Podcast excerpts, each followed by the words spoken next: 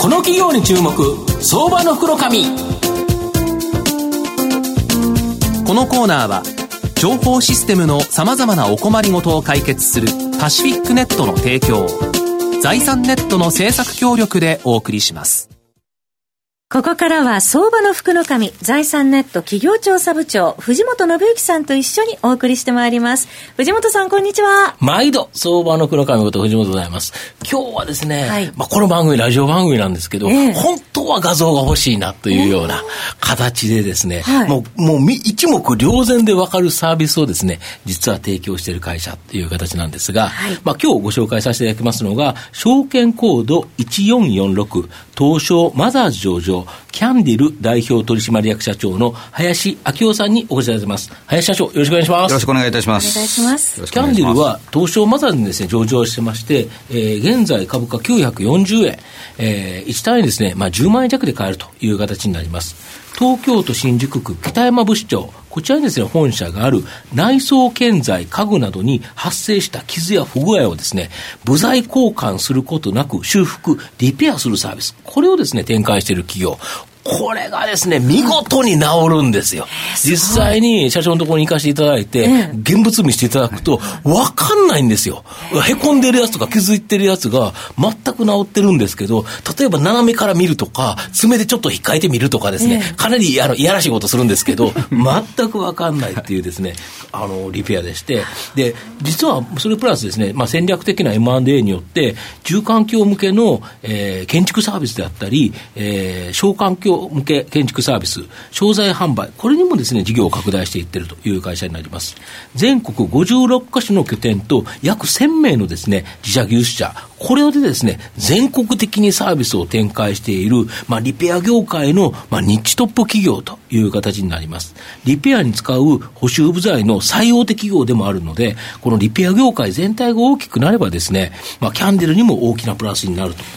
で、また実際にですね、新築やリフォームで販売された住宅のアフター定期点検、これもですね、日本で一番行っている企業と。いう形なんですが、林社長、はい、改めてですね、はい、リペアって正直あんまりですね、一般の方、馴染みがないと思うんですけど、具体的には誰から依頼を受けて、どのように対応されるんですか、はい、あのー、今、ほとんどがですね、B2B ということで、うんはい、えー、法人のお客様からい。ただいております。はいうん、まあ、具体的には、あの、大手のハウスメーカーさんとか、パワービルダーさんとか、新築の、はい、で、建築、建材に、あの、携わってる業者様、あとリフォーム業者様から、あの、お仕事頂戴しているっていうのが実情でございます。なるほど。一、はい、日何箇所ぐらいでリペアやってるんですか？えー、っと、そうですね。一箇所から大体多くて100箇所ぐらいの修理をさせていただくんですが、うん、そういう現場を1日1件から大体3件ほど作業員が訪問させていただいて、作業させていただいてます。なるほど。はい、そうすると、御社全体では、例えば1日何件ぐらい当たってるんですか？えー、大体1000人以上と協力業者が大体4、500いますので、はい、かける1日2、3件は訪問してる件数。3000とか5000とか。そうですね。はい。とすると、月間で、まあ、10万件、年間で百何十万件とかっていう数字になるかと、うん、そうそうそう、そうね。そんなにアップチコし直しまくってると。直しまくってます。はい、なるほど。はい、だから御社儲かるということだと思うんですけど、で、えーと、リペアって普通に考えると住んだりですね利用したりしているときに、まあ、傷がつくとか壊れるとかっていうことで使われそうなんですけど、はい、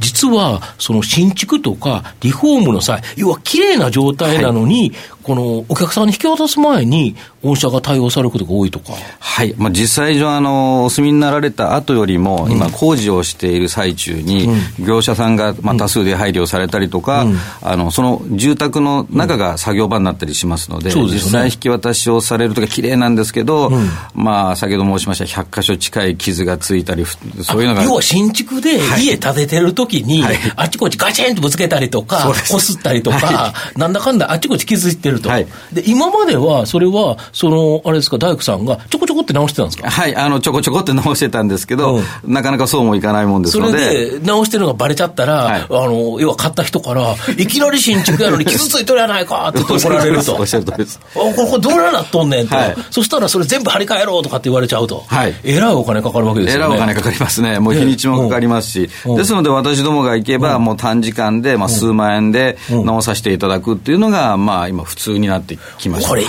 般の方ら絶対分かんないですよね。はい、分かんないですね。分かったら困るっていう。いや、本当に僕、あれなんですよ、車掌のとこ行って、爪でこすっても分かんないですもんね、あれね。はい、だから持ってるって言うから、こすったら、ちょっとぐらい剥がれるのかと思ったら、はい、それもないですもんね。そうですね。なんで僕ら作業終わった後に確認してくださいって言うんですけど、うんうん、確認、どこを確認したらいいのか分からないって言われたら、私らはそれで仕事が終わりっていう感じですね。本当にだからこれ、木工だけじゃなくて、はい、あの鉄とかアルミとか、もありとあらゆるもんですよね。あらゆる、あらゆるも直せます。そうですよね。はい、なんかすごいのあれですよね。あの、アイロン置いちゃった、あの、床にいきなりアイロン置いたら、アイロン型に完全に焦げてると。はい。これも治ってますよね。治りします。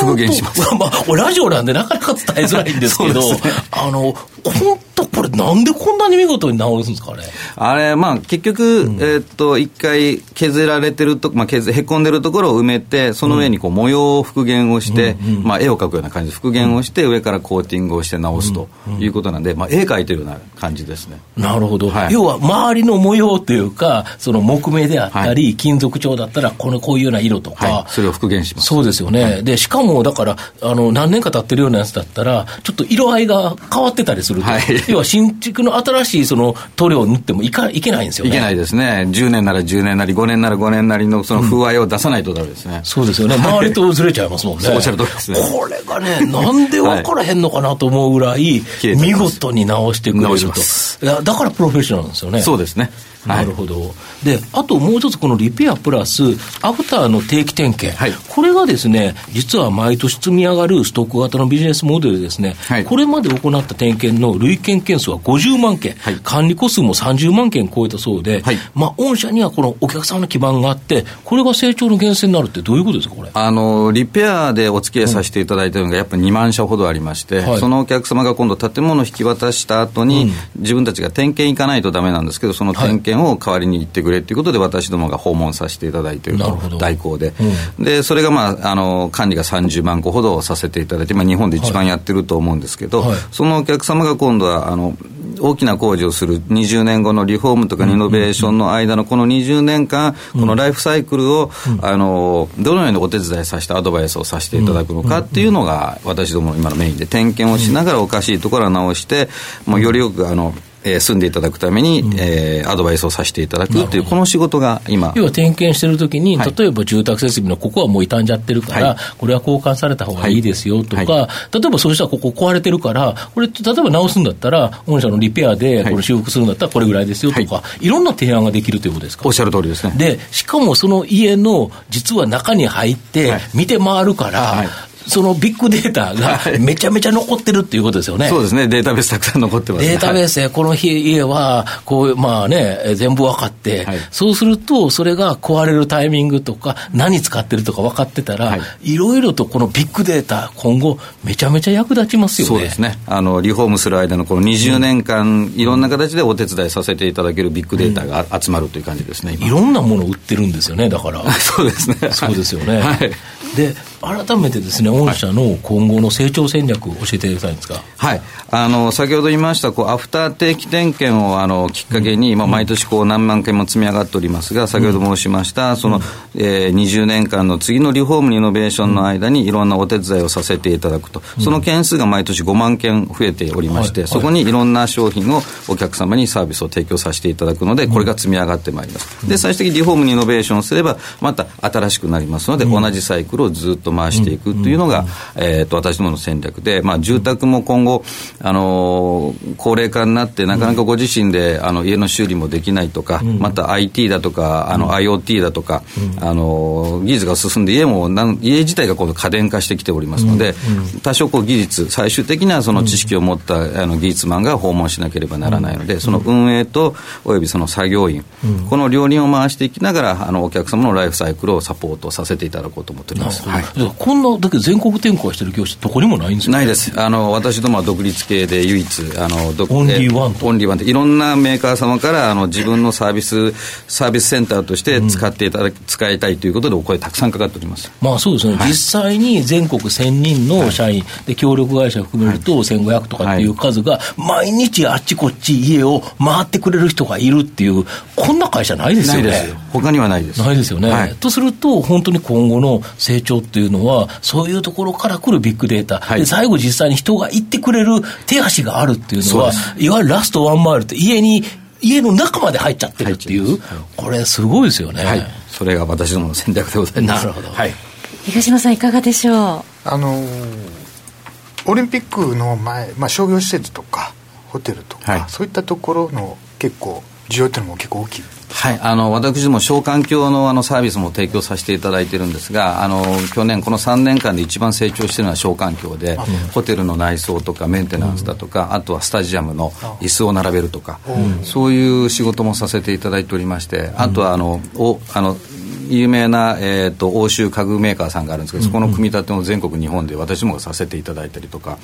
うん、あのオリンピックまでの需要は小環境の方が今、伸び盛りでございます。はい、なるほど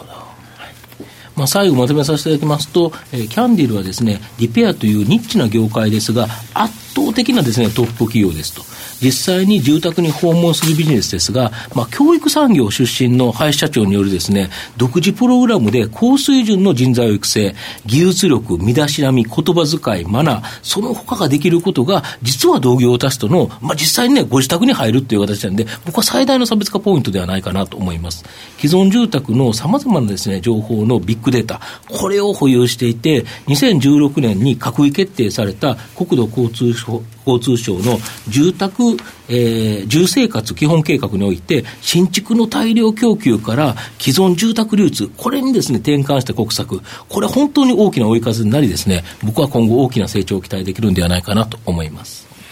今日は証券コード1446東証マザーズ上場キャンディル代表取締役社長の林明夫さんにお越しいただきました。林さんどうもありがとうございました。ありがとうございました。藤本さん今日もありがとうございました。IT の活用と働き方改革導入は企業の生命線。東証2部証券コード3021パシフィックネットは IT 機器の調達、運用保守、通信、クラウド活用まで情報システム部門のお困りごとをまるっと解決し、企業の IT 戦略を支援する信頼のパートナーです。取引実績1万社を超えるスペシャリスト集団、東証2部証券コード3021パシフィックネットにご注目ください。この企業に注目、相場の福の神。このコーナーは、情報システムの様々なお困りごとを解決するパシフィックネットの提供、財産ネットの政策協力でお送りしました。